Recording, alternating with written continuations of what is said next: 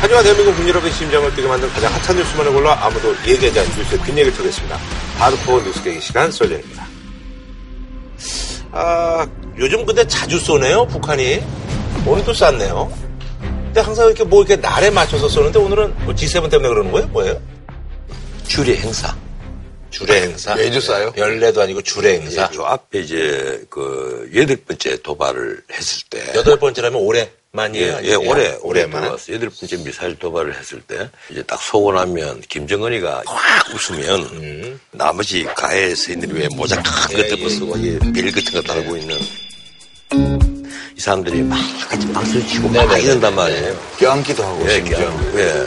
그런데, 요 앞에 서 왔을 때는, 병 올라가서 불이 확 붙어가 쫙 날아갔거든요. 그런데, 김정은이가 뭐, 음. 이러니까 자세히 그 화면 한번 보라고. 나 눈치 보고 사람이, 저 옆에 서 있는 사람이, 얘가 있고, 저 옆에 표정이, 얘가 뭔가, 이 원했던 게 안 나왔던 거예요. 불만족스럽다. 예, 그래서 오늘 쏜 것이 한 450km에서 500km 날아간 걸로 추정이 되는데 이렇게 자꾸 내놓고 도발한 것은 앞으로 협상할 때더 바른 꾼을 음. 네. 크게 가지기 위해서 이렇게 자꾸 생각하는데. 한다. 저는 예. 그렇게 생각합니다. 아, 그렇게 생각 안 하신다는 얘기예요? 김정은이 핵과 미사일을 계속 개발하는 것은 김정일의 유시입니다. 음. 처음에 김정일이가 죽었을 때 핵과 미사일 이 두 개는 어느 누구 말도 듣지 말고. 밀어붙여라. 음. 어? 이 핵을 꼭 가져야만 한다. 미사일도 꼭 가져야만 한다.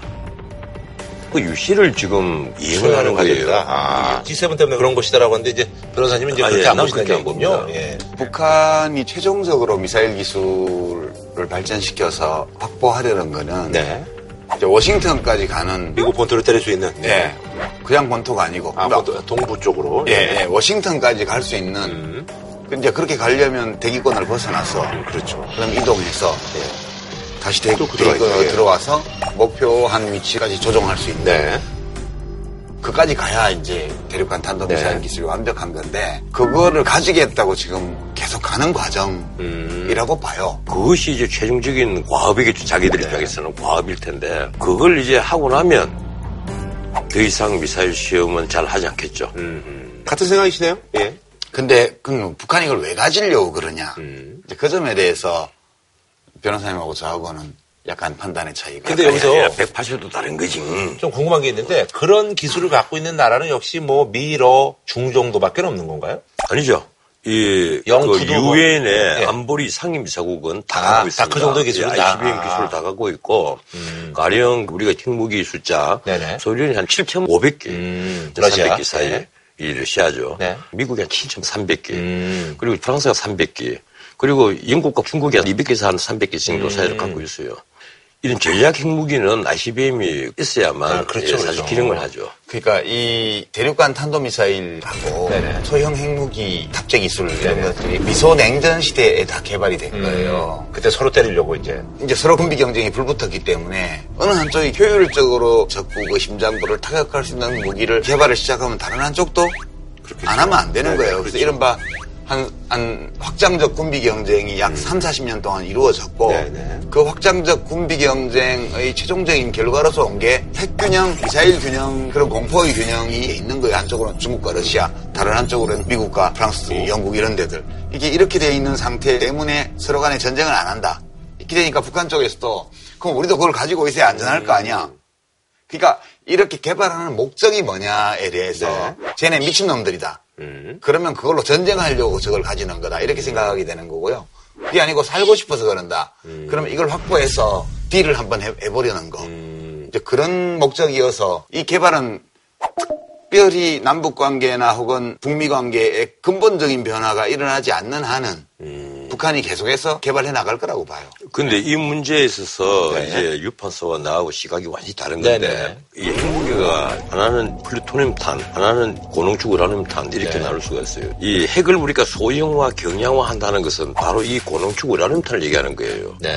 북한이 핵을 고도화하고 경량화했다는 얘기는 이 소형화된 우라늄 탄을 갖고 있다는 얘기예요. 네. 이건 그 고폭 실험, 실험이 필요가 없습니다, 지금. 그럼 플루토늄 탄 왜 자꾸 핵실험 하느냐?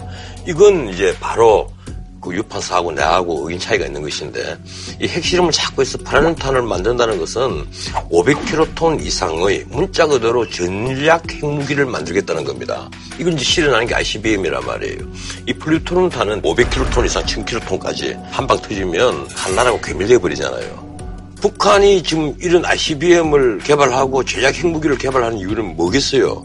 우리가 적과 통일을 하겠다는데 미국이 개입을 하지 마라. 개입을 하려고 하면 우리가 뉴욕이나 샌프란시스코나 LA를 때릴 수가 있다는 거예요.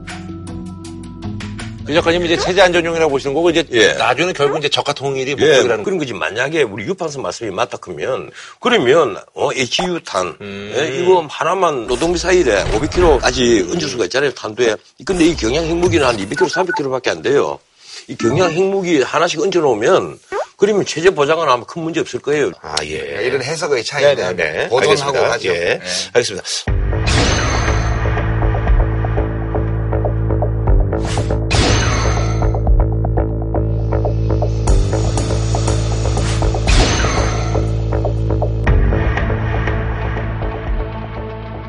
자, 첫 번째 소식은요. 아, 새 정부 조각이 조금 예 어, 흔들리고 있습니다. 청와대가 지금 남은 인선과 부처들 업무 보고로 굉장히 좀 바쁜 나날을 보내고 있는데요. 그래서 저희가 이번에 준비한 주제 오늘도 달리고 달리고 달리고 새 정부 국정운영 드라이브입니다. 자, 그, 오늘 말이죠, 지금, 월요일이죠, 이제, 인사청문회가 열렸는데, 오늘 이제 국정원장 후보 서훈 씨. 예, 근데 이분은 주로 이제 검증의 포인트가 이제 대북관에 좀 많이 좀 집중이 됐다라고. 좀 한마디 해야 되겠어. 왜요?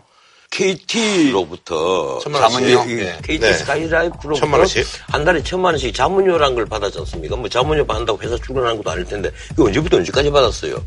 딱 9개월 받았는데 2012년 12월 대선 때까지 딱 받았습니다. 이분이 문재인 캠프의 핵심 멤버이잖아요. 이러니까 문재인 대통령 후보가 낙선하니까 딱 자문에서 딱 끊어졌어요. 음. 그럼 무슨 지난 얘기가 대선 하면? 보험 든 거예요. KT 스카이라이프가 보험 들었단 말이에요. 그리고 아. 삼성경제 연구소로부터 받은 자문 역시 마찬가지입니다. 아, 이 양반 무슨 경제 전문가입니까? 경제연구소의 자문료를 그, 그 주고받고 하게? 음. 경제학하고는 전혀 거리가 먼 분이에요. 그 문제는 어떻게 생각하세요? 일단 그, 저, 스카이라이프에서 받은 돈의 성격을 이렇게 보시는데, 그렇게. 그랬을 수도 있겠죠. 그 유파사, 보험 맞아. 아니 그러니까 만약 그랬다면 자 이제 혹시 문재인 후보가 되면 남북 교류에 새로 또 물꼬가 트일 거 아니야. 남북과가 달라지고. 음. 그러니까 그렇게 얘기를 했었죠, 왜 보험을 들었냐? 왜 보험을 들었냐 하는 점에서 KT 스카이라이프에 아무런 잠재적인 이익이 없는데 음. 그냥 잘 보이려고 그렇게 줬을 수도 있겠고요. 아니면 실제로 북한 쪽의 방송 진출이나 이런 걸 염두에 두고 했을 수도 있겠죠. 말 그대로, 예, 예. 이제 어느 쪽이든 있을 수 그건 있겠는데. 정말 선의로 해석하시는 것이고. 네, 그러니까 12월에 박근혜 대통령이 당선이 됐으니까 계속 돈 주다가는 큰일 나겠거든. 아하. 아니 뭐 박근혜 대통령이 됐더라도 남북 관계가 잘 갈 것 같으면 또 그럴 수도 있죠. 네네네. 전직 아. 국정원 3차장이니까. 근데 분위기 보니까 어, 아닌 것 같거든.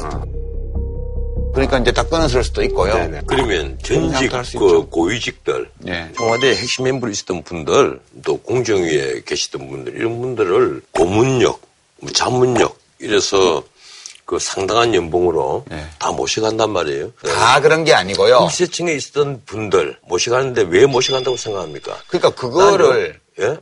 아니 이런 문제는 우리가 보수 진보를 떠나서 난 좀 엄격해야 된다고 생각을 해요. 이- 그 로비스트로 데리고 가는 거예요. 바로 그 말이거든요. 그 제가 그걸 부정하는 게 아니고 왜 장차관급 혹은 정부의 감시감독기관의 고위직에 있던 사람들을 차량도 제공하고 운전기사도 제공하고 연봉도 몇 억씩 주면서 왜 데려가냐. 로비스트로 고용하는 거예요. 그러니까 그게 저희가 정부 있을 때 장관 매뉴얼에 퇴임 후에 하지 말아야 될 것 첫 번째 나오는 게 로비스트를 하지 말라예요. 근데 이제 법으로 일정 기간 맞고 또 법으로 어떤 분야는 맞고 이렇게 하지만 그걸 빠져나가서 한단 말이에요. 그래서 그거는 저는. 규제를 더 강화해야 된다고 봐요. 그런데 더 큰 문제는 이 양반이 이미 기자회견에서 북한의 정권 보장해줘야 된다. 음, 대북관 아까 이제. 예, 그 예, 얘기 했죠. 두 번째 뭘 얘기했습니까? 북한에게 선 비핵화 얘기하면 안 된다. 이 얘기예요. 이런 분을 우리 국정원에 수장으로 앉혔을 때 우리 국정원에서 제대로 기능하겠어요? 남북 대화만 목적으로 대화 메신저로만 사용하겠다면 네. 뭐 이상 더 좋은 사람이 없겠죠. 하지만 메신저는 청와대에 있을 수도 있고 뭐 다른 데 두면 되는 거예요. 뭐 당에 있을 수도 있고 했는데 국정원은 국정원으로서 기능을 해야죠. 근데 대북 간에 문제 있기 때문에 이런 사람을 국정원장으로 쓰면 안 된다. 이건 저는 동의 못 해요. 왜냐하면 정우택 청문위원하고 논쟁이 된 걸 보면 북한의 체제 안전 보장을 해주고 문제를 해결해야 된다고 서훈 지명자가 얘기를 하니까 무슨 그런 독재 정권에 체제 보장을 해줘야 된다는 식으로 그렇게 얘기하는 게 말이 되냐? 이렇게 물으니까 우리가 옳다, 그르다, 좋다, 나쁘다 이런 가치 판단으로는 자기도 북한이 나쁜 체제라고 생각한다.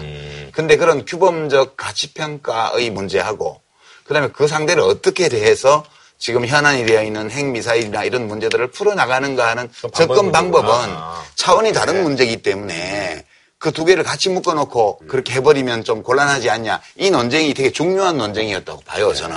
이게 그게 이제 시각의 차이인 거예요. 변호사님 말씀처럼 하게 되면 대북 정책은 박근혜 정권과 하나도 다를 바가 없어지는 거예요, 기본적으로.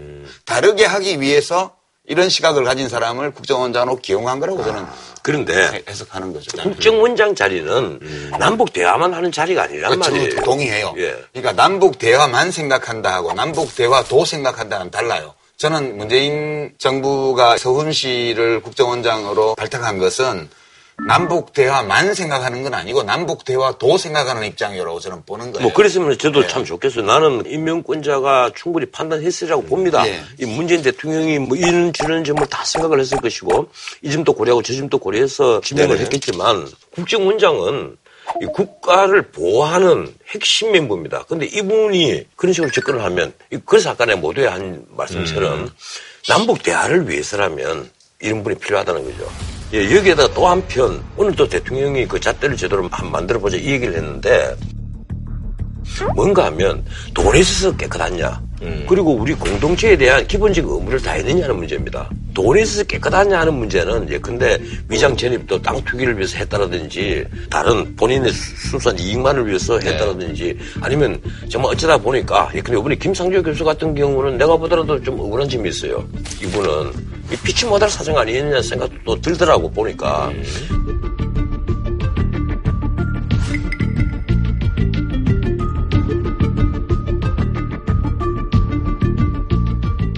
그런데 가령 강경화 그 외무장관 지명자 같은 경우는 위장 전입이 하필이면 이화이고의 교장 선생님 집입니다. 그게 그 주소지에 누가 사는지 소유주가 누군지에 대해서는 전혀 알지 못했습니다.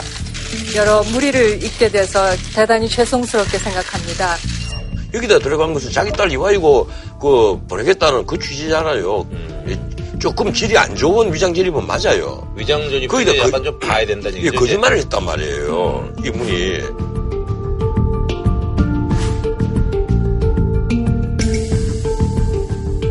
그런데 서훈 후보자 같은 경우는 이 자문료, 고문료 사실은 뭐 이분이 뭐 다른 데 가서 받을 연봉 이런 데 비하면 뭐 얼마 아닌 금액일 수가 있습니다. 이분이 또 재산이 엄청나더라고요. 그런데 어떻든 우리 국민들의 시각으로 볼 때는 이분이 왜 하필이면 선거 딱 패배하는 날까지 자문료를 받았느냐. 우리가 그런 합리적인 의심을 할 수밖에 없지 않습니까? 그렇다면 돈에 있어서 깨끗하지 못하다는 거예요. 그럼 물러나야죠. 시키, 시킬 사람이 없으면 어떻게 해요? 지킬 사람 없으면 아유 못 봤어. 저요? 저도 알고 보면 지저분할 수도 있어요. 변호사님 그러셨잖아요. 명성만큼 추악하다고. 아 누구나 명성만큼 추악합니다. 내가 오늘 사실 이걸 내가 한 줄 피게 쓰려고 했는데 아, 이미 쓰신 걸 왜 또 쓰시려고요? 우리 작년 연초에 쓰신 건데 이거. 아니 내가 내걸 컨닝하는 건 괜찮잖아요. 그게 자기 표절이에요. 이것도 자기 표정인가? 예.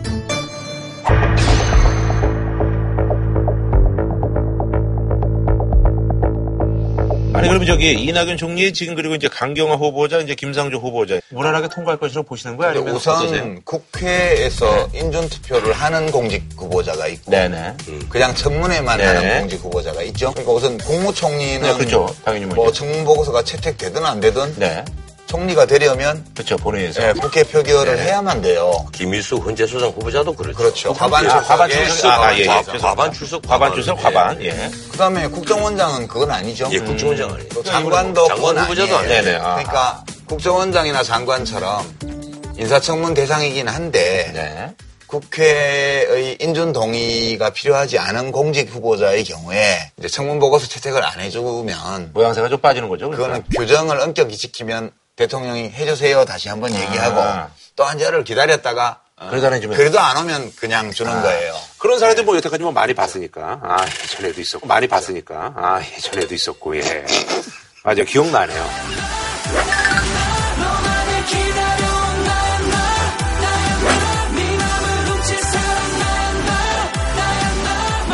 그런 사례도 워낙 내가 안. 그래도 예. 대기하려고 그러는데 먼저 저 이래 버리니까 내가 할 말이 없으니까. 자진납세가 제일 좋아요. 근데 대부분의 그 이제 소위 말해서 정권에서 그래도 좀 이렇게 힘을 주는 장관분들은 그냥 되는 경우는 별로 없는 것 같더라고요, 보니까. 지금 문재인 대통령이 잘할 거라라는 기대 네네. 또 잘하고 있다는 평가가 아주 높은 네, 여론조사가 뭐, 수준이잖아요. 예, 80%그 야당 입장에서 생각을 해보면 야 분위기 이런데 그냥 뭐. 이렇게. 그냥 뭐 못하게 하면 돌맞게 생겼잖아요. 네네네. 근데 합당한 이유가 있으면 또 야당도 필요하니까 국회에는 정치에는 그렇죠, 예. 야당이 자기의 존재 이유를 국민에게 보여줘야 되잖아요.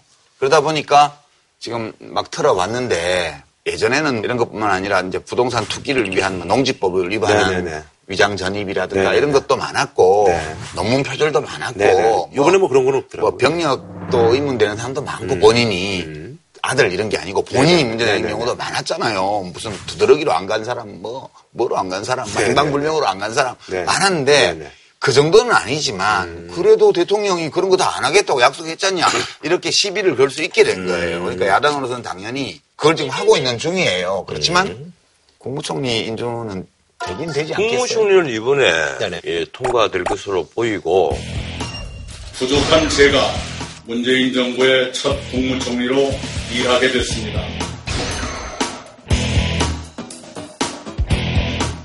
이낙연 후보자는 호남 그또 인사기 때문에 네네네. 국민의당이 원래 최종적으로는 반대하지 못하리라고나 생각을 했었습니다. 그런데 강경화 후보자 이 문제는 좀 심각한 문제로 저는 보입니다. 그러니까 이 문제는 대통령이 결국은 결정할 문제인데요. 국회의 인준 동의가 필요하지 않은 공직 후보자의 경우에는 네. 결국 대통령이 판단해야 돼요. 아 이건 좀 그냥 가기에는 좀 무리가 좀 있다. 아. 이러면 이제 상의해서 아. 이제 본인이 사퇴하는 절차를 밟게 하겠죠. 일반적으로 그 대통령이 취소하겠습니다 이렇게 안 하고 본인이 네. 그렇죠, 그렇죠. 제가 뭐 부덕해서 대통령께 저 누가 뭐 어쩔 것 같아서 예, 예. 제가 참 사퇴하고자 합니다. 죄송합니다. 이렇게 그런 모양새를 취하는 거죠. 근데 대통령이 내가 꼭 필요한 사람인데 그리고 일을 잘할 것 같은데 그러면 그런 부담을 안고 임명하는 거예요.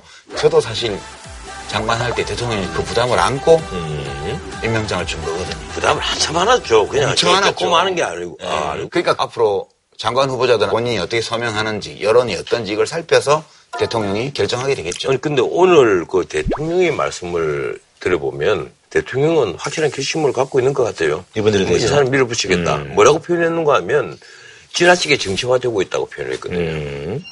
총리 후보자의 국회 인준이 늦어지고 또 정치화되면서 한시라도 빨리 총리 후보자를 지명하고자 했던 저의 노력이 허탈한 일이 되어버렸습니다. 정치화하고 있다.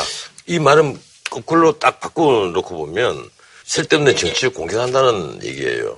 넘어가 줄 것도 그냥 안 넘어가주고 어, 왜 이걸 미진도 일 가지고 이렇게 어, 정치적으로 계속 공격하느냐.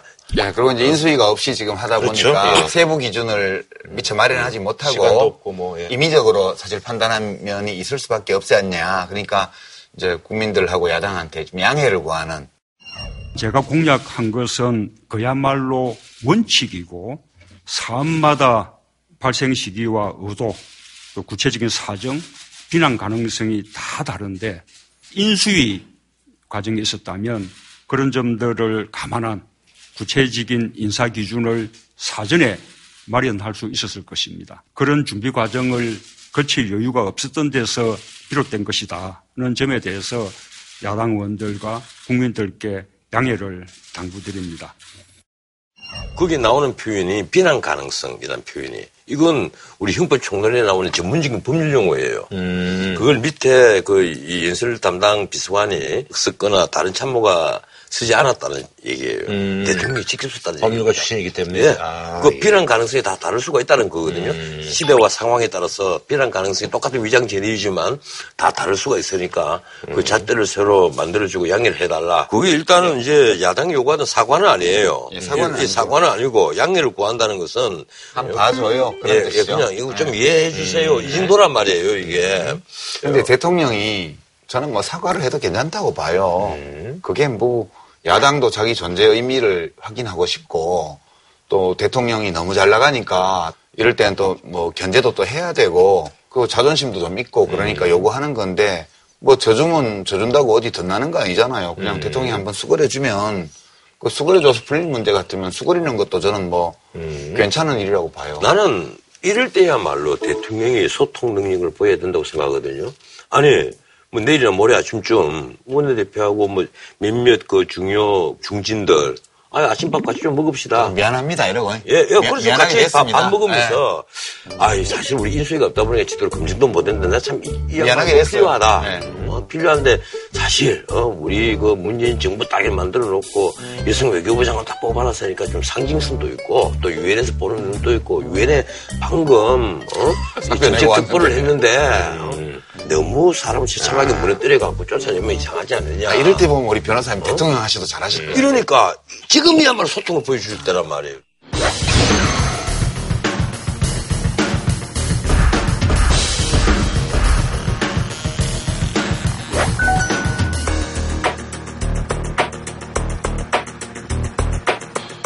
아니 근데 저는 사실 이제 지금 사실 야당에서 음. 약간 문재인 대통령을 약간 무서워하는 기류도 있어요. 왜 무서워하죠? 지지율이 높기 때문에. 아니 그 이제 지금까지 행보를 볼 때 아, 말, 말도 고구마 같이 답답하게 하고 저 사람이 아. 그래 보이더니 하는 거 보니까 막 업무 지시 팍팍 하고 막 밀어붙이고 좀 무서운 사람 아니야? 약간 이런 거 약간 있어요. 근데 유전 서스펙트의 그런 네. 카이조 소재 뭐 이런 얘기까지는 아니어도. 그까지는 그 정도까지는 아니어도. 그까지는 몰라도 갑자기, 갑자기 바로 걷는 거. 사실 진짜 큰 문제는 이 문제가 아니에요. 하나 딱 조심해야 될 부분이 뭔가 하면 문재인 대통령이 앞으로는 이 헌법을 얼마나 준수하느냐, 법률을 얼마나 지켰느냐 하는 걸 앞으로는 낱낱이 기록될 거란 말이에요. 그런데 이낙연 총리 지명자가 아직 임명 동의를 받기 전에 외교장관과 그리고 경제부총리를 지명을 했거든요. 그건 사실은 헌법 취지뿐 아니라 헌법 문헌 자체를 위반한 겁니다. 거기다가 더 나아가서 윤석열 중앙지검장 임명한 그 이유 모르는 바 아닙니다. 대통령이 다 필요하니까 인사를 하는 이유는 알겠는데 이창재 법무차관과 얘기를 했다. 그래서 재청받는 형식을 취했다. 이걸 대통령이 쉽게 밝혀줘야 돼요. 그렇지 않고는 역시 그 하나는 헌법 위반이고 하나는 법률 위반이에요. 이 헌법 위반과 법률 위반이 계속 사이가잖아요. 이것이 계속 나는 발을 진짜처럼 지키게 갈 수가 있다는 겁니다. 네네. 그러지 말자는 거죠. 예. 아니, 그리고 이제 그 민정비서관에 이제 그 백원우 전 의원이 임명된 거에 대해서는 어떻게 보세요? 이거는 이제 민정비서관이 이제 원래 밑에 그 반부패 비서관이 있고 민정비서관이 있고 뭐 이제 비서관이 바뀌었잖아요. 그러니까 이제 반부패 비서관은 검찰 출신을 네네네. 변호사를 임명을 했죠. 네. 근데 이 백원우 전 의원 경우에는 검찰하고는 아무 관계 네, 없는 그러니까요. 일을 예. 맡기겠다는 뜻이에요. 아. 그러니까 민정비서관은 업무 분장을 그렇게 해서 아. 검찰 쪽 관련 일들은 검찰 경력이 있는 반부패 비서관이나 음. 이런 쪽에서 하고 이쪽은 대통령 친인척, 아. 그다음에 공직기강 이쪽만 전담시켜서 하겠다는 의사표시로 저는 이해를 하고요. 그 옛날에 민정비서관은 예. 우병우 뭐 이런 수석이 했던 그런 역할을. 우병우 씨도 민정비서관으로 네. 시작을 했죠. 그런 아니, 역할을 근데 기대하는 건. 얘기군요. 그 법무비서관 인사가 사실 더 문제입니다. 원래 검사를 임명을 할 때는 사실은 검사 퇴임한 지 이제 1년이 지나야만 임명하는 법을 바꿔버렸어요. 네. 근데 설마 판사를 임명하는 것을 생각을 안 했기 때문에 그건 법에도 안 넣었단 말이에요. 근데 현직 부장판사를 사표를 쓰게 하고 청와대 법무비서관으로 갔단 말이에요. 네. 이러니까 당장 법조계 젊은 판사들이 이게 뭐냐. 지금 거기도 게시판에 있잖아요. 제가 알기로는 비판하는 목소리가 90% 이상이에요. 이거 비판할 수 있죠. 이거 뭐냐. 당신이 법관 독립을 그렇게 주장을 하다가 지금 바로 많은. 거냐. 이 부장판사가 법관의 독립에 대해서 평소에 굉장히 강력한 목소리를 많이 내던 멤버입니다. 근데 그 문제는 저는 좀 다르게 보는데요. 그러니까 검사를 곧바로 그 비서관으로 못 쓰게 한 거는 검찰은 이른바 공식적으로는 폐기되었지만 기수 따지고 뭐 이런 문화가 있잖아요. 옛날에 오랫동안 검사 동일체 원칙이라 그래서 네네네네. 기수 문화라든가 상명 하복 문화라든가 이런 게 있어서 음. 현직 검사를 바로 데려다가 이게 쓰게 되면 그 커넥션이 현직 검찰들하고 다 있어가지고 우병우. 예 우병우 씨처럼 그렇게 되니까 근데 법과는 달라요 판사는 아. 판사는 그런 게 없잖아요. 판사는 뭐- 법원 행정처를 통해서 대법원장 인사를 하고 이런 건 있지만 음. 판사들 사이에서 기수서열 문화라든가 혹은 뭐 어떤 판사 동일체 원칙이라든가 해서 판사하던 사람이 법무비서관으로 갔다고 해서 거기서 재판부를 컨트롤하거나 음. 이렇게 할 수 있는 여지가 거의 없어요. 변호사님은 걱정하는 시선에서 보시는 음. 거고 저는 좋은 의미에서 보면 청와대가 적어도 지금 양승태 대법원장 하에서 있었던 법관 무슨 감신이 무슨 뭐 인사를 통해서 불이익을 주는 이런 시비를 없앨 수 있는 제도적 방침 이런 것들을 해나가기 위한 아, 그런 주장을 근데 그런. 주장을 해오던 분이니까 아니, 근데요, 들어가서 그게 아, 좋게 보면. 예, 그게 저하고 유판소 생각이 완전히 다른 거예요. 검사는 그건 같은 행정관이에요. 늦게 보면 물론 검찰이 준사법기관인데 그렇더라도 같은 행정기관 아닙니다. 아. 법무부 안에 있으니까, 예. 법무부 안에 검찰청이고 같은 행정부란 말이에요. 그런데 이건 사법부예요. 우리가 상권 분립을 얘기할 때 입법, 행정, 사법이랄 때 완전 독립된 사법부예요. 근데 그 법무비서관이 아니, 아니, 글쎄요. 사법부에 영향을 줄수 아니, 글쎄요. 있냐고요. 검찰과 이 사법부는 완전히 다른 것이거든요. 다르죠. 그런데 이 사법부에 있는 판사를 청와대에 딱 데려다 놓아서 법무비서관이라고 예. 명칭을 딱 줄 때는 뭔가 하면 이 바깥에서 보는 입장에 있어서는 아주 사법부 개혁을 하는데 앞으로 청와대가 뭔가 힘을 쓸려 한다. 청와대를 그렇게 생각 안 할지 몰라요. 사법부 개혁을 사법부가 하는 것이지 우리는 그 개혁할 수가 없다. 뭐 당연한 얘기인데 방금 아까 말씀하셨잖아요. 이뭐 사법부를 바꾸는 데 있어서 어? 관장한다. 만약에 관장하는 게 아니고요. 예. 대통령이 적어도 사법 개혁에 대해서 일정한 현실에 맞는 인식을 가지려면 그걸 정확히 알고 있는 비서관이 누군가 필요하죠. 예, 아니 그런데요. 예? 제가 보기로는 그게 아니란 말이에요. 앞으로 대법관, 헌재 재판관, 헌재 소장, 헌재 소장 또 한 번 바뀌어야 돼요. 1년 반 뒤에. 그렇죠. 22명 중에 20명을 문재인 네. 대통령이 임명을 하도록 때가 있습니다. 그러면 여기에 예컨대 음. 아, 이 사람 어떤 사람, 이 사람 어떤 사람 하는 영향력을 미치기 위한 쉽게 말하면 인사 판단하는데도 이분이 힘을 쓸 것이고 그러니까 그건 적절한 거죠. 참모가 그런 기능을 해주는 아니죠. 써야지. 그러면 사법부에 아무도 아니죠. 모르는 사람을 비서관으로. 데려다 쓰나요? 가령 법무 비서관이 예. 한 사람이 아니고 뭐 이런 성향의 사람도 있고 이런 성향의 사람도 있고 이런 성향의 사람도 있고 막 서너 분이 있다 크면 그 말씀 맞을지 몰라요. 그런데 음. 특정 성향의 판사를 그 자리에 앉혀놓고 만약에 그 사람의 조언에 치중을 한다면 쉽게 말하면 요새 신문에 나오고 있는 코드 인사가 앞으로 전 사법부에 작동될 수가 있다는 말이에요. 그러니까요. 변호사님은 사법부를 그렇게 보시니까 그런 거고 문재인 대통령이 그렇게 할 의향이 있을지도 모른다고 의심하면 그렇게 볼 수 있죠. 근데 어떤 사람을 법무비서관에 갖다 놓는다 하더라도 자동차는 기어를 중립 놓고는 못 달려요. 누구나 다 1단이든 2단이든 3단이든 자기 포지션이 있는 거예요. 자기 입장이. 그 비율은 정말 적절하지 못한 아니 중립이면 차가 못 달리는 거예요. 중립은 없어요. 그러니까 어떤 사람을 갖다 놓느냐는 게 대통령의 선택 사항인데 당연히 자기 참모니까 자기 코드에 맞는 사람을 갖다 놓지 그러면 무슨 박사모를 데려다 놔요? 그래, 그렇다고 해서 본인이 나고자 하는 방향으로 이제 아, 아, 그렇다고. 해서 방금 예, 방금 부장판사를 하고 있는 사람을 사표를 쓰고 쓰게 하고 이틀 뒤에 청와대 법무비서관으로 임명을 한다. 음. 과연 정말 사법부 독립에 그것이 도움이 되리라고 생각합니까? 음. 그 사법부 독립을 주장하는 젊은 판사들의 자존심은 생각 안 하는 겁니까? 저는 청와대가 사법부의 독립성에 침해할 수 있는 가능성이 전혀 없다고 봐요, 기본적으로. 그리고 변호사님은 그 법관들의 연구단체에 소속된 모든 사람들을 아니죠. 그 하나의. 하나의 어떤, 어떤 특정한 편견이나 이념에 갇힌 사람으로 지금 단정하시잖아요. 그걸 단정했다기보다 지금까지 여기에 들어가 있는 분들이 계속 주장해 온 것이 일반적인 법조계 전체의 의견과는 상충된 부분이 워낙 많았기 때문에 하는 얘기예요. 그러니까요. 사법부 독립성과 관련해서는 지금 양승태 대법원장 체제에 대해서 문제를 제기하는 국제인권법 연구회 소속 판사들이 뭔 얘기를 하냐면 대법원장의 인사권을 가지고 법관들을 좌우하려는 이걸 없애야 된다고 주장하는 거예요. 그러면 사실 문재인 대통령이 사법부를 장악하고 싶으면 자기 코드 맞는 사람을 대법원장 시켜갖고 지금까지 해오던 방식으로 하면 되죠. 그렇게 안 할래니까 그렇게 하지 말자는 견해를 가진 사람을 비서관으로 쓴 거예요. 아니죠. 그건 아주 말을 교묘하게 그 뒤틀어 놓은 거예요. 어떤 성향의 사람을 어, 떻게 어, 떤 요직에 갖다 놓느냐. 이건 굉장히 중요한 거예요. 그러니까 어떤 성향의 판사를 갖다 놔야 돼. 하필이면 현직 판사를 예, 왜 예. 법무비서관에 갖다 놔요? 그러지 않, 않으면 되는 거죠. 예, 예, 뭐 이제- 그것부터 그러지 않아야죠. 다시 원점으로 왔어요. 예. 현직 판사가 문제점을 잘 알지 않을까? 아니죠. 현직 판사를 가지고 누가 보더라도요. 우리 법조에서 네. 보기로는 아주 안 좋은 인사예요. 저는 반대로요. 사법부의 독립성과 판사들의 자율성을 그렇게 주장하던 사람을 법무부 비서관으로 놨다는 것이 우리 법원을 그렇게 바꾸어 나가겠다는 대통령의 의사표시가 예, 예, 알겠습니다. 뭐, 이 정도로 해서. 해석의 차이예요.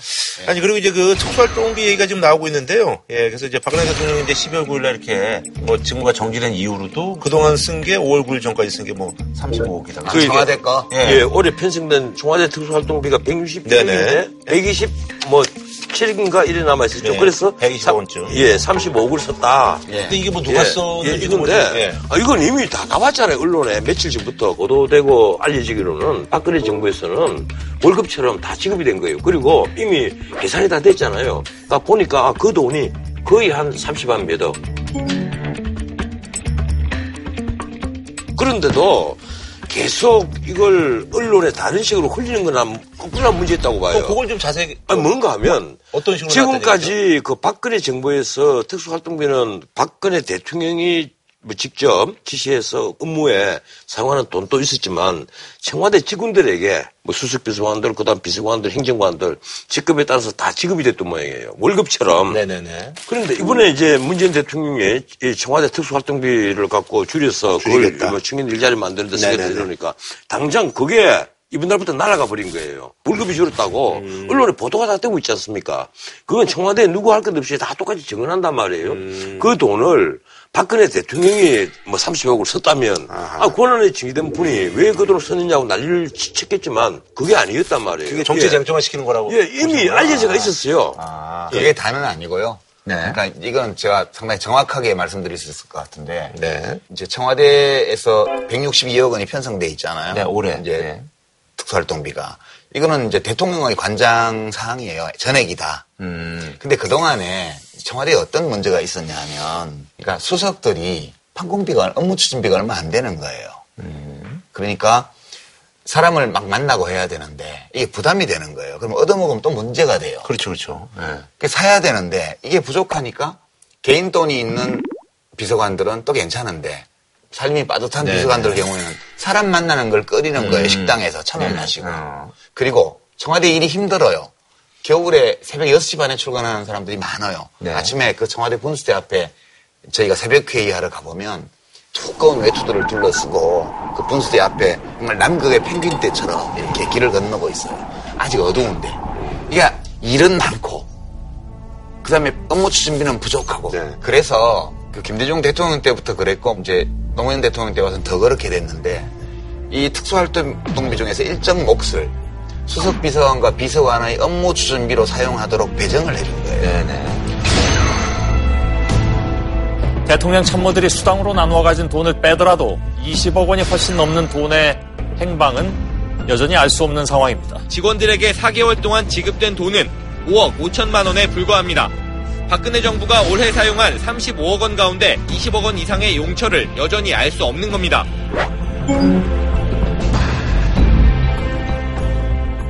자, 그리고 이제 아무래도 이제 그 인수위가 없으니까 국정기획 자문회에서 기능을 대체하고 있는데 이제 업무 보고가 지금 이어지고 있잖아요. 그래서 이제 일단은 그 창조경제는 폐기로 볼 것으로 많은 분들이 이제 보고 계셨는데 아니 그게 아니다 이제 일단 보고 취사 선택을 하겠다. 그리고 이제 노동부 같은 경우는 지금 또 시우되고 양대지. 작년에 이제 그 양대지침이 나오고 이런 것들은 이제 폐기에 들어간다. 해서 요와 관련된 얘기를 좀 국정기획자문회의 그 요새 너무 목이 힘을 주는데 그죠? 예, 목이 너무 힘을 줘요. 제가 봐도 그렇더라고요. 예, 활동 기간이 50일인가 그렇죠. 예. 한 5년쯤 그 활동 기간 있는 것처럼 목에 힘을 너무 줘요.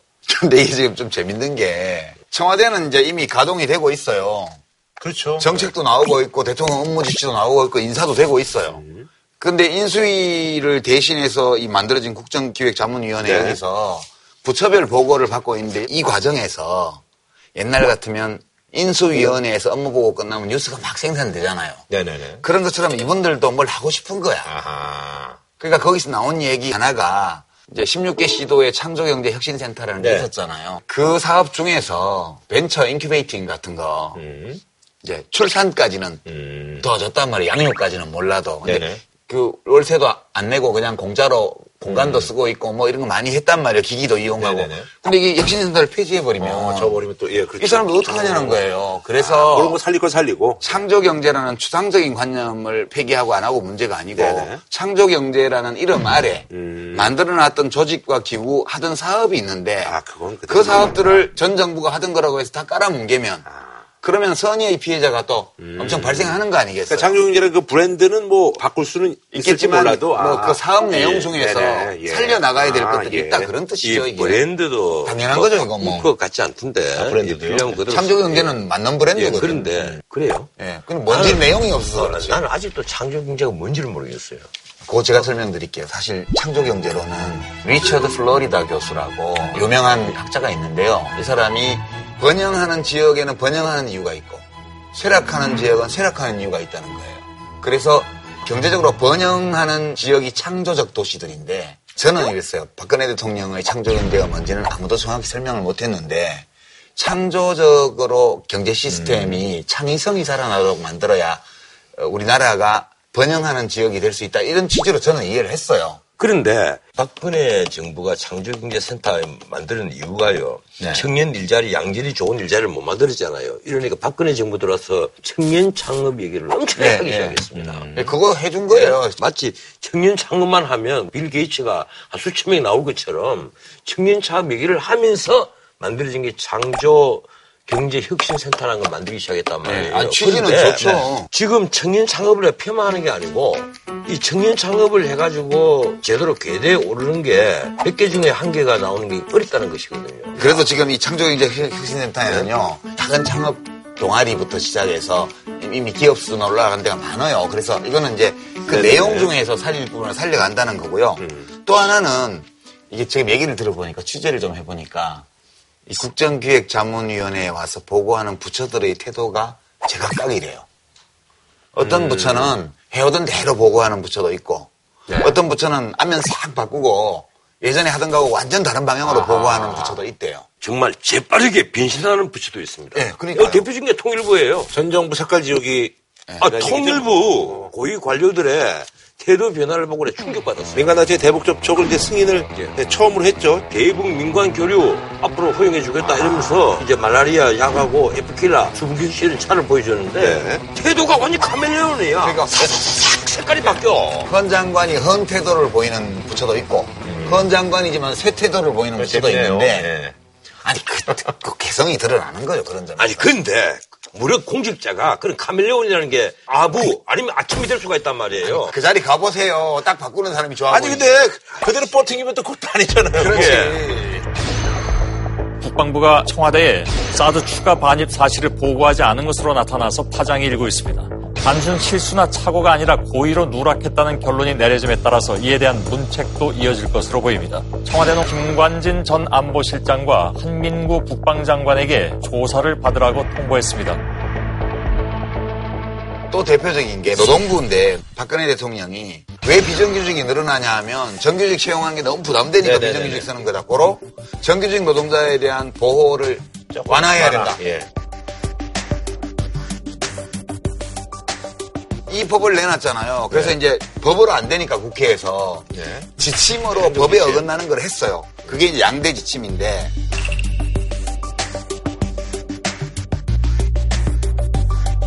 일반 해고 저성과자. 그러니까 너 저성과자야. 저기 가서 뭐 새로 교육받고 새로 해봐. 그러고 와서 받고 와서 새로 하는데 너 그래도 저성과자야. 너 나가. 이거를 열어주겠다는 거 일반 해고. 제가 제가 아는 그 PD도 저 성과자로 해가지고 지방으로 갔더라고요. 네. 그래 지방에서 못하면 자르는 거야 그다음에 두 번째는 이런 일반 해고 쉬운 해고 제도를 도입하려면 원래는 취업 규칙을 바꿔야 돼요. 근데 취업 규칙을 바꾸려면 노조의 동의를 받아야 돼. 노동자들의 동의를. 근로기준법에 그렇게 다 돼 있어요. 네네네. 근데 동의 안 받아도 사회적으로 상식적으로 옳은 거면 안 바꿔 해도 돼. 이게 두 번째 지침이에요. 이른바 취업 규칙 불이익 변경 기준 완화 지침. 이 두 가지는 노동부가 이미 손들었어요. 이, 이 업무 보호 과정에서 이거 폐지하는 걸로. 이게 예. 이것도 사실은 저희가 또 다루기도 했었어요, 이거. 예, 예. 우리가 이렇습니다. 이거 아마 뭐 동의하실 거예요.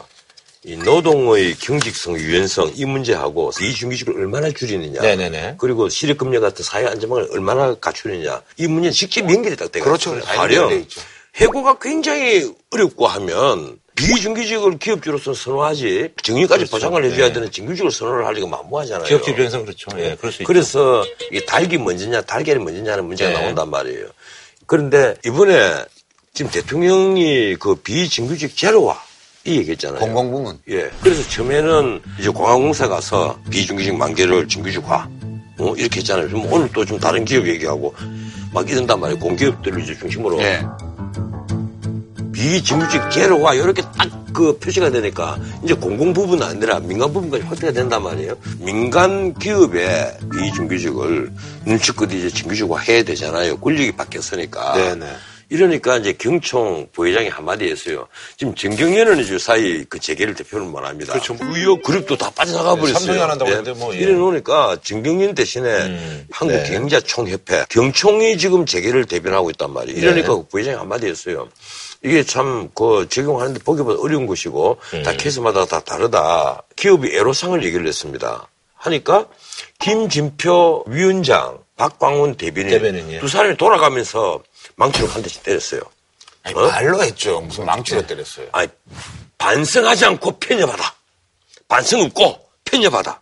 이랬단 말이에요. 근데 이게 비정규직 하면 솔직히 깨놓고 말해서 대기업은 조금 걸려 있습니다. 현대자동차 같은 경우에 파견 근로자들 있잖아요. 이 부분은 조금 크지만은 나머지는 가령 삼성 같으면 비정규직이라면 진짜 극히 일부분이에요. 극히 일부 아니에요. 아, 삼성도. 아니요.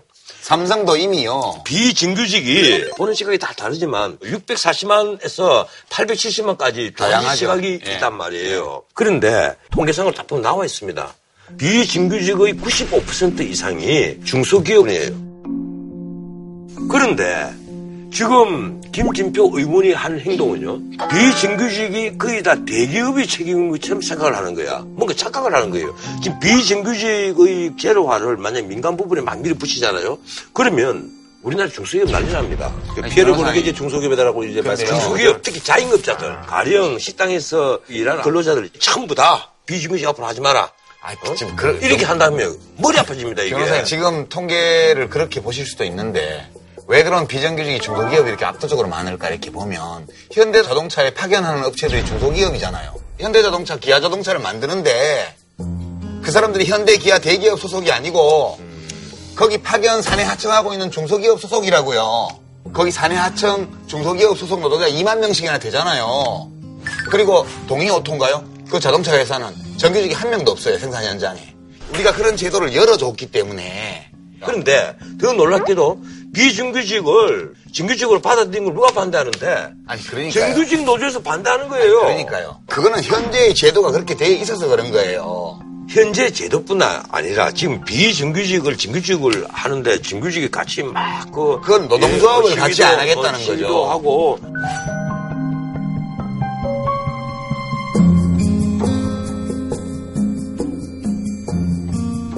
왜 같이 안 하려 하는데 그걸 안 받아들여서 이 파이는 한정대가 있으니까 이걸 나눠 먹지 않겠다는 거예요. 변호사님. 그거예요. 현, 현대자동차가 다 직접 고용하면 다 같은 노조원이 자동적으로 돼요. 보세요. 구청에서 청소 업무를 외주를 줬어요. 그러면 우리 구에 쓰레기를 치우는 그 환경미화원들이 구청 소속이 아니고 용역업체 소속이 되는 거예요. 이게 중소기업이에요. 저, 저, 그게. 저, 청소년으로 다시 꿈 이렇게. 온 세상을 예? 만들어 놓고 아니, 지금 아니, 온 세상을 만드는 게 아니라, 아, 각 구청에, 심지어, 더불어민주당에서 구청장 하고 있는 구청도 많잖아요. 지금 예. 서울이 더 많잖아요. 그런데 많이 없앴어요, 그런- 지금. 아니죠. 구청에서 아웃소싱을 하는 부분이 굉장히 늘습니다. 이 청소 영역뿐 아니라. 그러니까요. 그걸 이 아웃소싱을. 왜 하는데요? 하지 말 못하게 해야 아, 돼요. 예산은 한정이 돼가 있고, 그리고 그 사람들을 전부 다 공무원으로 만약에 한다면, 앞으로 정년을 다 보장을 해줘야 되고, 그게요. 문제가 심각하단 그래, 말이에요. 변호사님, 꼭 공무원을 하자는 게 아니고 제3의 해법도 얼마든지 있어요. 지금 일부 구청에서 사례를 보면 지금까지 용역업체에 소속돼서 청소를 하던 환경미화원들을 협동조합을 만들게 했어요. 용역회사에 청소 용역을 주는 비용보다 이 환경미화원들이 협동조합을 만들어서 구청하고 직접 계약을 하니까 예산 지출이 줄었다는 거예요. 그러니까 이게 용역회사에 아웃소싱을 하는 게 중간 착취예요. 솔직히 말하면 우리 헌법이 금지하고 있는 노동의 중간 착취라고요. 여러 가지 방법들이 그러니까 있다라고 이제 다양한 방법들이 거죠. 있기 예. 때문에 우리가 아니, 아니 그런데 이런 게 있습니다. 예, 근데 기업에서 운전기사 있잖아요. 이제 운전기사를 다 아웃소싱을 하는 기업이 많아요. 그러니까 운전기사를 다 파견받아요. 방송도 근데 그렇죠, 이제 뭐. 이런 경우에는 가령 계약 조건에 따라서 뭐 운전기사가 쉴 때도 있고 다른 분이 또 쉬는 날을 오고 하는 이런 편리함이 있단 말이에요. 그리고 예, 근데 운전기사가 엄청나게 많잖아요. 그럼 운전기사도 계속 호봉에 올라가야 되고 어쩌면 거기 관리하는 운전기사 관리직이 또 있어야 되잖아요. 이런 저런 게 어려우시니까 운전기사는 거의 모든 기업이 다 아웃소싱을 한단 예, 말이에요. 지금, 예. 이런 걸 앞으로 다 없애라고 하면 음. 예. 그러니까요. 그 임원차 운전기사들도 늘 필요한 직종이에요, 그게. 그러니까 대기업들이 그렇게 돈을 많이 벌면서 늘 필요한 업무에 지금 파견을 받고 있잖아요. 잘못됐다는 거예요, 제가 보기에는. 중소기업을 말하는 게 아니고. 이런 식으로 우리가 기업의 돈벌이를 지고지선한 가치로 인정을 해주고 모든 규제를 다 없애서 다 파견받을 수 있고 비정규화를 가능하도록 열어주면 기업들이 자기만 돈 벌면 그만이에요. 이게 사람을 소모품으로 취급하고 돈을 아이, 최고로 치는 아, 문화예요. 그. 그, 게 아니란 말이에요. 이 아웃소싱은요, 전 세계적으로 다 있습니다. 그러니까요. 아, 서구에도 있고, 이 미국에도 있고 다 있어요. 지난 40년간 전 세계가 비인간화됐어요. 아웃소싱은 예. 좀더 비인간이다. 이, 이건 너무 그 이상한 일반하고. 변호사님, 현실에 있다고 좋은 건 아니라니까요. 어쨌든 이제 뭐 문재인 대통령이 유감 표시했는데 경총은 어쨌든 현재까지는 이제 기존 입장을 고- 김진표 그 의원하고 박강원 의원이 그렇게 또 한 방 때렸으면 대통령 빈거 씌우고 가만히 있으면 되는데 대통령이 또 한 말씀 하신 거야.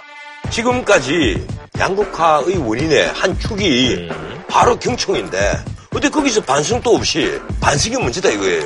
그런데 문제는 뭔가 하면 대통령이 수석 보좌관 회의에서 하신 말씀이 세 가지 얘기잖아요. 계급장 떼고 그리고 반대해라. 어, 이- 이 받아 다른 걸로 하지 말고 네. 결론 미리 만들어지지 말고 그런데 오히려 첫 번째 첫날 장면이 봐봐요.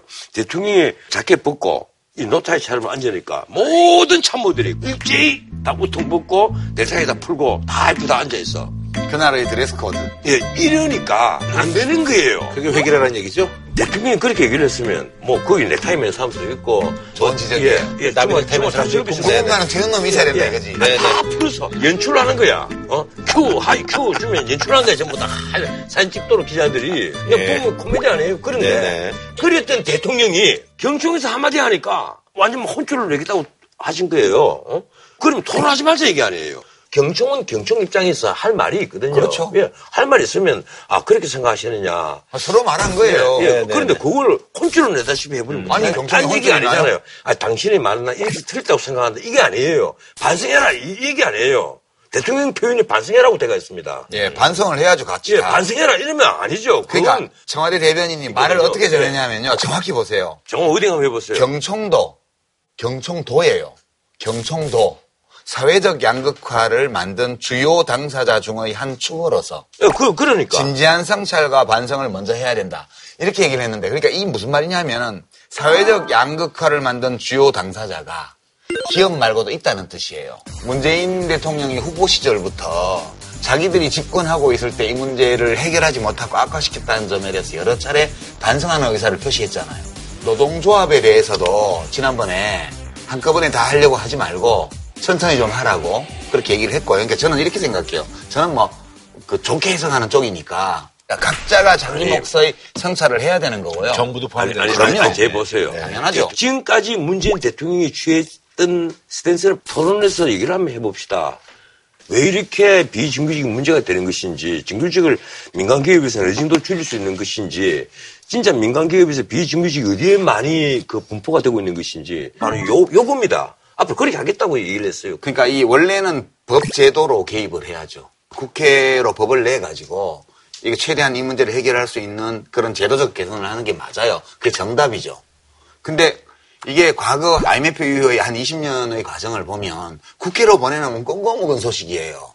그리고 다 경제단체에서 로비해가지고 법안이 엉망이 돼버려요. 아, 그러니까 논란거리가 워낙 많으니까, 아니, 그러니까 약간 얘기했지만. 그거 알아요. 예. 알고 복잡하기 때문에 이 일이 복잡하기 때문에 시간이 많이 걸려요. 그러면 야, 새 대통령 취임해가지고 뭐 좀 변화가 있을 줄 알았는데 나토야, 어? 어 액션 토크 온리, 어? 저 정부에서 뭐 입법 발표하더니 그 국회에 보내놓으니까 그 나토. 얘기. 2년 3년 동안 나토만 하고 있는 거야. 그래서 no action talk. only. 그러니까 지금 대통령 입장에서는 음. 굳이 입법을 하지 않고도 해결할 수 있는 분야부터 성과를 빨리 내야 돼요. 아, 예. 제가 대통령이라도 음. 이거 1년 안에 빨리 성과를 못 내면 국민들이 뭐라 그러겠어요. 이 사회적 차별과 불평등이 만연해서 지금 못 살겠는데 대통령이 말만 하고 있다 그럴 거 아니에요.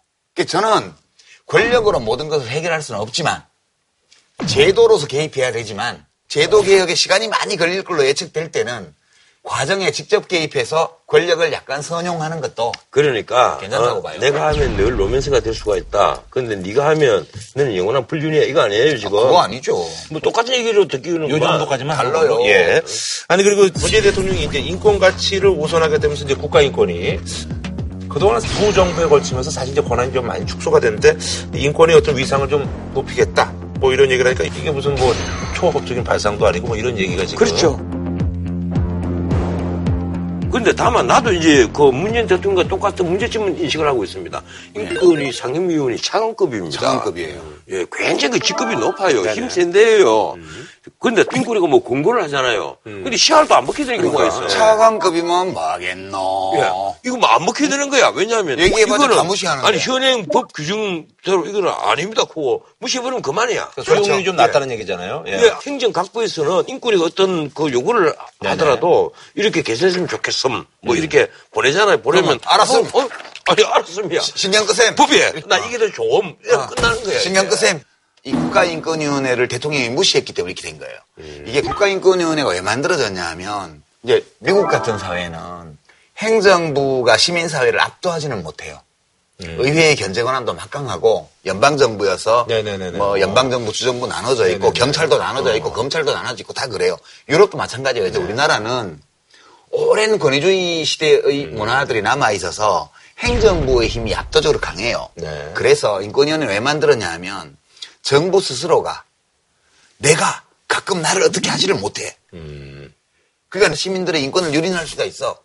그래서 나를 내가 통제하기 위해서 인권위원회를 만든 거예요. 아이, 그, 그 잠깐만. 그 진짜 거짓말이야. 진짜예요. 예, 왜 만드는가 하면 서구에서 진보 정권 치하에서는 다 이제 인권위가 만들어지기 시작했어. 다 만들고 이 인권위가 없으면 이 정상 국가처럼 안 보이는 막 이상한 모습이 된 거야. 근데 한국에서 진보 정권이 등장을 했단 말이에요. 그 인권이 만들어져야 된 거예요.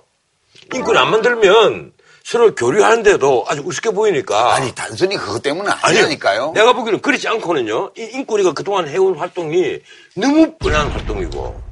아니 그전에는 국민의 정부 노무현 정부 때만 하더라도 대통령이 뭐 해외 파병 결정하면 그거 잘못됐다고 의견 내고 막 이렇게 아, 했다고요. 기억나네요. 예. 그리고 경찰에서 뭐 시위 진압하면서 뭐 잘못한 거 있으면 아. 바로 조사 나가가지고 징계 요구하고 그러면 징계 다 받아들였어요 그거를.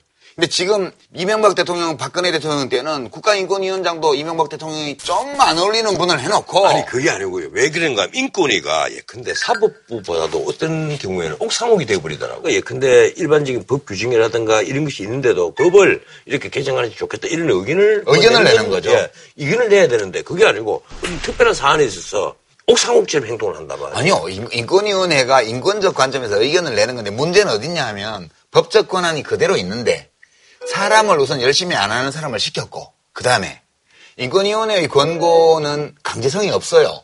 인권위원회가 의견을 내는 거기 때문에 그걸 안 듣는다고 해서 처벌을 받지도 네네네. 않아요. 어. 그러니까 이제부터 어떻게 하겠다는 얘기예요? 지금은 인권위원회의 시정 권고를 수용하냐 안 하냐를 기관 평가에 거의 아, 반영을 안. 했어요. 예. 그러니까 내 인사고과에 영향을 안 받는데 귀찮게 실이 자꾸 떠드니까 알았어 신경 끄셈 이렇게 해버린 거예요.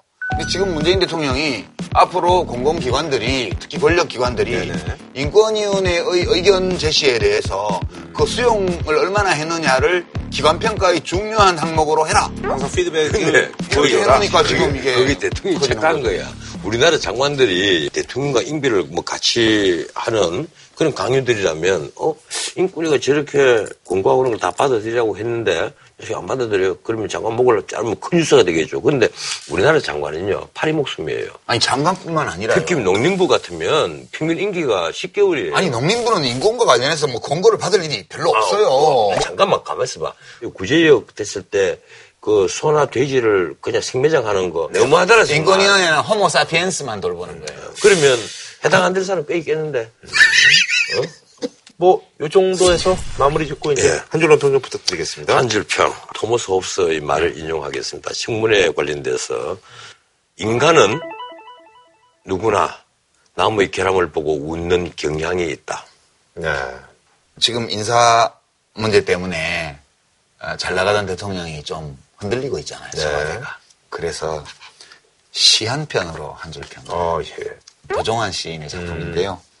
흔들리지 않고 피는 꽃이 어디 있으랴. 흔들리지 않고 가는 사람이 어디 있으랴. 때로 흔들려도 괜찮아요. 네, 알겠습니다.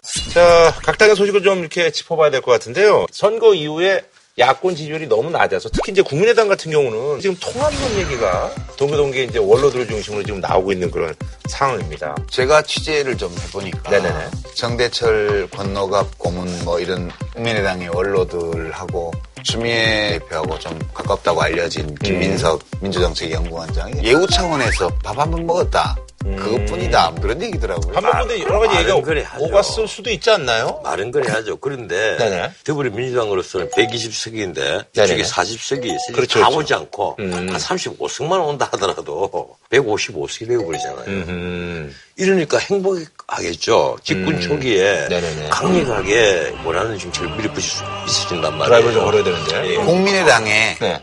다시 더불어민주당하고 합치고 싶은 사람들이 그런 의원분들이 좀, 좀 꽤- 있어요. 아. 꽤 많이 있죠. 네. 지금 어, 솔직히 말해서 지난 대선 때 엄청나게 어? 격차가 났거든. 더블 그렇죠. 스코어 예. 났죠. 이한 적어도 한 40%만 가까이 받았으면 목이 좀 힘주겠죠. 음. 근데 그게 아니고 6대 3으로. 예 거의 20% 수준이란 네네네. 말이에요. 각 지역별에 따라 다이 편차는 좀 있지만은 이러니까 걱정이 되죠. 음. 어? 지방선거 또 다 뺏기고 나면 다음 총선 때 3년 뒤에는 음. 더불어민주당에서 다 후보 내고 우리는 깨지는 거 아니냐. 음. 바른정당 그 탈당파하고 좀 비슷한 고민을 지금 하고 있는 거군요. 예, 예. 그런 고민이 든단 말이에요. 이러니까 서로가 부인하잖아요. 이 민주당 이 추 대표만 부인합니까? 국민의당의 이 김동철 원내대표도 음. 에이 그거 아니다. 그런 생각하는 사람 있지만은 절대 그런 거 아니다. 뭐 내놓고 그런 얘기를 해요. 음. 그런데 실제로는 속마음은 보장만 된다면. 예, 뭐. 그러니까 지난번에 다 더불어민주당 후보하고 국민의당 후보가 1년 전에 붙어가지고 거기서 국민의당이 그냥 거의 전체를 싹쓸이 했잖아요. 그렇죠. 호남 쪽. 네, 예. 호남은. 그러니까 지금 국민의당은 호남이 거의 다 현역 의원 지역위원장이고 음. 더불어민주당은 거의 현역 의원이 없단 말이에요. 네네. 나머지가 다 원외위원장들이니까 이걸 합치게 되면 그러면 원내 우선권 줘.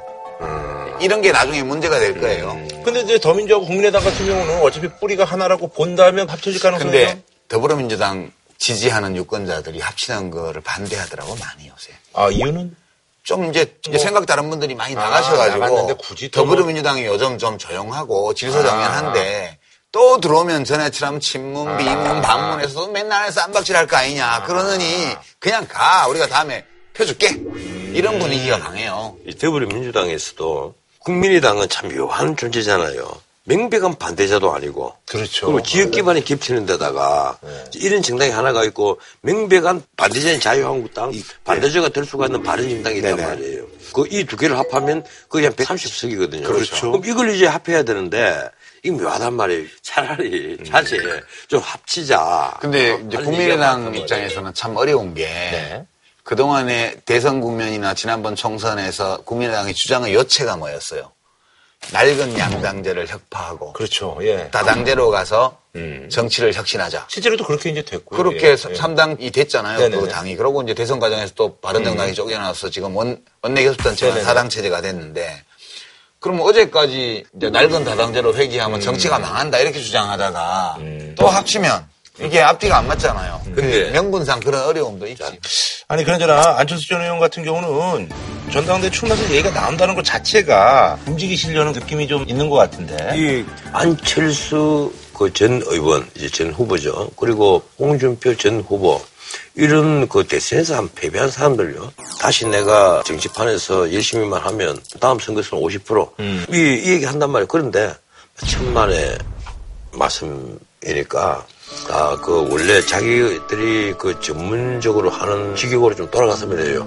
안철수 의원은 벤처 사업 아니면 뭐 의료업으로 돌아가거나, 그리고 홍준표 전 지사는 그냥 변호사 개업을 뭐 법률 실력은 다 이제 잊어먹었을 아니, 테니까. 본인들이 그렇게 안 한다는데. 변호사님.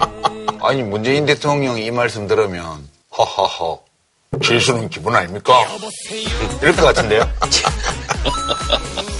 아니 그러잖아. 근데 뭐 홍준표 전 지사는 아예 그냥 뭐 당권 도전 하겠다고. 그러니까, 그러니까 내가 하는. 말이에요. 아, 대통령 선거에서 패배해갖고 미국 가서 SNS로 정치 다 하고 있어. 홍 트럼프라며요. 어? 그 안에 SNS에 있는 말이 틀렸다는 게 아니에요. 맞는 말이 많아요. 어떻게 틀린 보수주의자? 입장에서 맞는 네. 말이 많아요. 하지만 그런 정치적 행위가 과연 이 옳은 행위냐는 거예요. 자기가 패배했으면 정식으로 기자회견에서 이 얘기를 해야죠. 나는 뭐 때문에 패배를 했기 때문에 나 앞으로 이렇게 실시하겠다. 자, 내가 어, 여러분들에게 어? 이 피곤하게 해드린 것은 오늘까지입니다. 이제 저는 사인으로 돌아가겠습니다. 여러분 그동안 너무 고마웠습니다. 이렇게 한마디 하고 집에 가야죠. 그거는 변호사님 스타일이고요. 아니죠. 나경원 의원이 서울시장에서 떨어져서 왔을 때 본인 입으로 뭐라고 얘기했는데 본인도 본인이 한 말 그대로 지켜야죠. 그래서 미국 갔잖아요. 미국 갔잖아요. 그리고 이제 낙선한 후보 중에 유승민 의원은 본인은 아- 안, 하겠다고 하겠다고 하는데. 계속 하자는 이게 다. 색깔이 예. 다른데요. 근데 거기는 나올 사람이 없거든. 아니, 그, 아니, 그 제가 상황을 정리해. 보면 홍준표 전 지사는 자기 출, 출마하겠다는 의지가 이미 선언했고, 상태고 예, 선언했고. 안철수 의원은 출마 여부를 고민하는 있고, 상황이고 유승민 의원은 백의종군을 선언했는데 의원들이. 하라고. 왜 백의종군 하냐고 당대표 하라고 그러고 네네. 있고 그다음에 심상정 의원은 원래 당 대표야 지금도 당 대표고 네네. 거기는 되게 안정돼 거긴 뭐 있거든요. 됐고. 예. 그렇게 돼 있어서 지금 세 당이 다 지금 대선 이후에 당 지도부를 누구를 세울 거냐를 둘러싸고 내홍 음. 네. 또는 고민에 빠져 있는 거예요 지금. 제가 보기에는 그렇습니다. 이게 정의당에서 원래 당선을 사실 목표로 했다기보다 10%의 득표가 네네네. 목표였으니까 당 지지율을 인정을 올리고, 합니다. 네, 목표였죠. 최종적인 정치행위가 아니라고 인정을 하지만은 나머지 분들은 처음에 대통령 경선 하기 전부터 나는 대통령을 할 수 있다고 스스로 믿어 의심치 않았던 분들이란 말이에요. 그러면 이 사람 ቁ복하고 물러나서 생업으로 돌아가면 되죠. 솔직히 말하면요, 우리 시민들이 철저히 무시를 해야 됩니다. 난 그렇게 생각해요. 근데 지금, 근데 홍준표 전 지사 같은 경우는 좀 유력하지 않아요? 아, 유력한 게 아니라 지금 추대론이 나오고 있고, 그게 확실해요. 추대론이요. 예, 지금- 친박에서 가만히 있나요? 아니, 홍준표 추대론에 이제 반항을 할 사람이 이제 친박이잖아요. 네. 일 친박, 이 친박이 겹불 쬐던 준 친박. 옛날에 겹박이라고 뭐 그렇게 얘기했는데. 겹불째는 친박. 예. 어쨌든 이 친박들은 가만 보니까 지금 자기들이 콱 밀고 그냥 나가려고 하니까 눈치 보이잖아요. 그렇죠. 뭐 눈치 공연이 보이니까 집단. 지원 체제로 아하. 설적 방향을 튼단 말이에요. 그러면 거기 뭐 한 다섯 명 같으면 거기 한 두석이라도 네. 어, 끼어들면 발언권을 가질 수 있고 홍문종이라도 예. 여러분들 이제 뭐 예. 들어가겠다는 얘기 아니에요? 근데 홍준표가 딱 브레이크를 걸죠. 헛소리 하지 마라. 예, 쓸데없는 소리. 지금 문재인 체제에 대항할 수 있는 제대로 된 힘 있는 야당을 하려면 스트롱맨이 있어야 돼. 예, 단일지도 체제여야 된다. 스트롱맨이라 해야 돼, 당대표가. 예, 그러니까 과거에 YS나 DJ의 역할 같은 것을 꿈꾸는 거예요, 이분이. 어, 그리고 친박이 아닌 이제 준친박들, 예, 정진석 전 원내대표. 그, 이 양반은 좀 살짝 생각이 있는 거예요. 아, 내가 친박에 반대되는 이 사람들하고 이게 하면 이 숫자가 대충 맞지 않겠느냐, 이렇게 생각을 하고 있고, 정무택 원내대표는 막 오늘 난 연말까지 재임 원내대표로도 하고 마치겠다.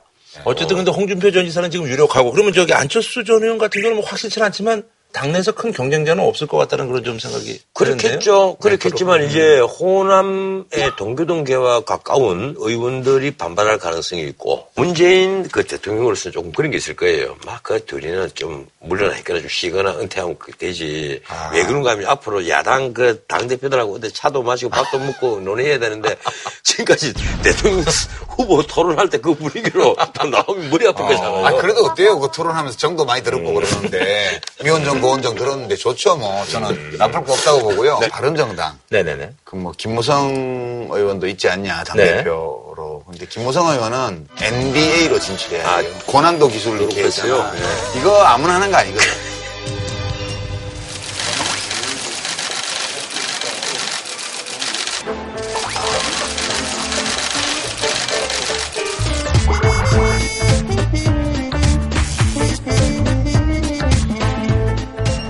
업종 변경을 하셔야 될 것 같아요. 그래서 당대표 출마 좀 어렵지 않나? 그게 그 명칭이 뭐였지? 노르패스요. 노룩 패스. 노룩 농구에서 이제 그 가드들이 예, 이제 뭐 보지 않고 타이란다는 거 아니야 그냥 평소에 보좌관과 투표관에 연습을 많이 했겠죠. 그 그래 딱 가다가 가면 딱 밀고 쫙 나가잖아. 이게 미국의 방송에 엄청나게 탔거든요. 네네 뭐 그렇다고 그러더라고요.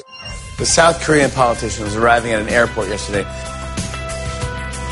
Here he comes with the yellow things. I, Leif, you get it, dude.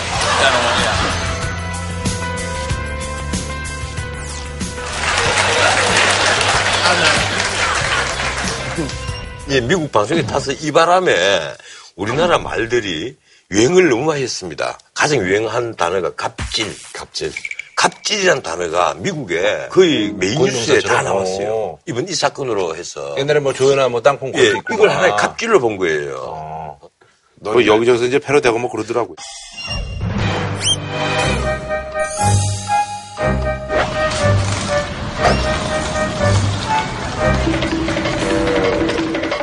그래서 요 너무 많은 농구계 스카우트 제의 때문에 당대표 출마는 좀 어렵지 않을까. 요즘은 진짜 이제 그 정치하시는 분들도 그렇고 연예인들도 그렇고 그냥 평소에 자기가 하는 행동인데 그 행동 때문에 갑자기 막 이미지가 막 이렇게 추락하거나 뭐 이런 경우들이 정말 종종 있는 것 같아요. 평소에 그런 생각을 좀 그대로 저는 요번에 해봤습니다. 항상 보여주면 이미지가 추락할 일이 없어요. 이거 평소에 있는 그대로 보여준 거예요. 평소에 늘 안 그런 처럼 행동하다가 순간적으로 평소에 버릇이 딱 하면 나와버리잖아요. 음, 알겠습니다. 아, 그나저나 사실 이분들이야말로 참 욕을 지금 계속 이제 먹고 있는 분들이 누군지. 싶은데. 아, 누군지 이제 자유한국당으로 이제 리턴하신 분들 있잖아요. 하여튼 대중들로부터 이제 혼들이 많이 나시더라고요. 이게 사실 우리가 이 수상학이라든가 관상학 책에 보면 운명이라는 것과 숙명이라는 것은 조금 다릅니다. 네. 숙명이라는 것은 바꿀 수 없는 겁니다. 운명은 자기가 열심히 노력하면 바꿀 수 있는 이게 거? 운명을 개척한다. 네네네. 이분들 스스로 운명을 그렇게 개척했다고 우리가 인정을 합시다. 아, 근데 예. 저는 네. 욕을 먹는 게 예. 아주 단순한 이유 때문이라고 봐요. 음. 자연에 보면 철새가 많잖아요. 정치권에도 우리가 철새를 1, 2년 본게 네, 아니에요. 그럼요. 예. 매번 뭐, 유독 이분들이 왜 그렇게 이렇게 욕을 먹을까 이렇게 보면 이제 보통 우리가 여름 철 새는 봄에 와서 가을에 떠나요. 네. 겨울 철 새는 가을에 와서 봄에 떠나요. 네. 이분들은 봄에 와서 봄에 떠났어요. 음. 그 봄이 다가기 전에. 이런 철새 봤어요? 계절이 바뀌기 전에. 그러니까 철새들까지도 손가락질 하는 거예요. 아니. 철새는 6개월이 예, 어쨌든 그런데 내가 하나 여기서 참, 참 짚고 갑시다. 자기가 떠나서 할 때는 새누리당은 반성도 안 하는 집단이다. 문제 있다. 자기가 여기서 이제 깨끗한 보수, 따뜻한 보수 하면서 이 춤도 막 추고 막 이랬는데 다 다시 돌아가면서 민피용 정당이었다. 음. 어, 도피용, 민피용이라는 데데 충격을 받았어요. 야, 이건 정말 아니다. 철새도 수없이 많이 봤지만 저렇게 카멜레온 같은 철새 봤어요? 색깔, 지 몸에 색깔 막 바꿔가는 그런 철새 봤습니까? 그래서 이제 뭐 나름 이제 김성태 의원이 이제 전직도 이제 동료들이었으니까 그래서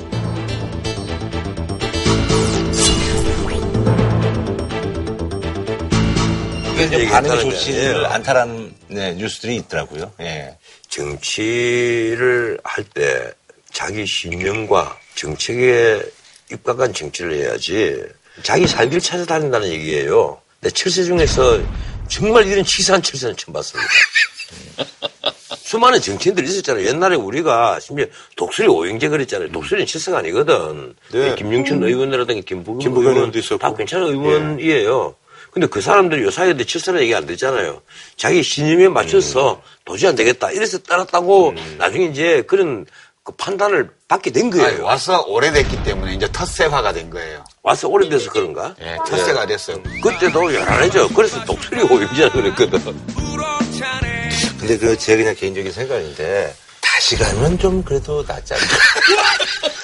아니 그래도 아 이렇게 먹는데 좀 그러니까 다시 가면 그래도 또, 그나마 또 다시 어, 간분 한 분이 아니, 또- 욕을 많이 안 먹고 아, 있잖아요. 다시 가면 좀 낫지 않을까 하는 좀 그분은 다시 간게 아니라 날라가려다가 그러니까요. 푸르릉 하다가 푸르릉 또 이리로 간 거예요. 그러면- 민철 의원 같은 경우는 이제 강원도가 자기 지역구니까 네네. 사실은 다른 정당이나 뭐 자유한국당에 있으나 이 자기만 정치 잘하면 음. 이큰 타격은 안 있는 분이거든요. 근데 이, 이분이 얼마나 중요했습니까? 이분이 날아가 버리면서는 교섭 단체도 안 되고 돈도 국고보조금 이게 확 비를 들어버리고 몇 분의 1로 줘. 어. 이러니까 이거 엄청나단 말이에요 이게 정말 바른 정당에서 당 대표를 할 수 있는 사람은 황영칠 의원이 아닌가 이 생각됩니다. 공이 큰 분이. 예, 핵심 당사자니까. 그거 다시는 날아갈 일도 없죠. 예, 그- 네, 어쨌든 뭐 이쯤에서 그럼 뭐 혼줄론평. 한줄 논평 우리 오래간만에 예. 노래 한 곡 부릅시다. 자, 네, 어쨌든 뭐 이쯤에서 그럼 뭐 혼줄론평. 한줄 논평 우리 오래간만에 예. 노래 한 곡 부릅시다. 자. 새가 날아든다 온갖 잡새가 날아든다. 이 산으로 가면 썩고 썩고 저 산으로 가면 쑥국 쑥국 어허 어허 어허 마시는 걸로 하죠, 뭐. 예. 날아든다 다음 주에 찾아뵙도록 하겠습니다. 예. 한우 특등심 한 가지만 싸게 파는 명인 등심. 치킨의 별이 다섯 개, 티바 두 마리 치킨. 진한 국물 설렁탕 도가니탕 전문점 푸주오. 프리미엄 소고기 무한 리필 한상의 소두 마리. 독일 120년 전통 건강식품 도펠헤르츠. 공무원 강의는 에듀피디. 자연회복 영양소 프로리코에서 백화점 상품권을 드립니다. JTBC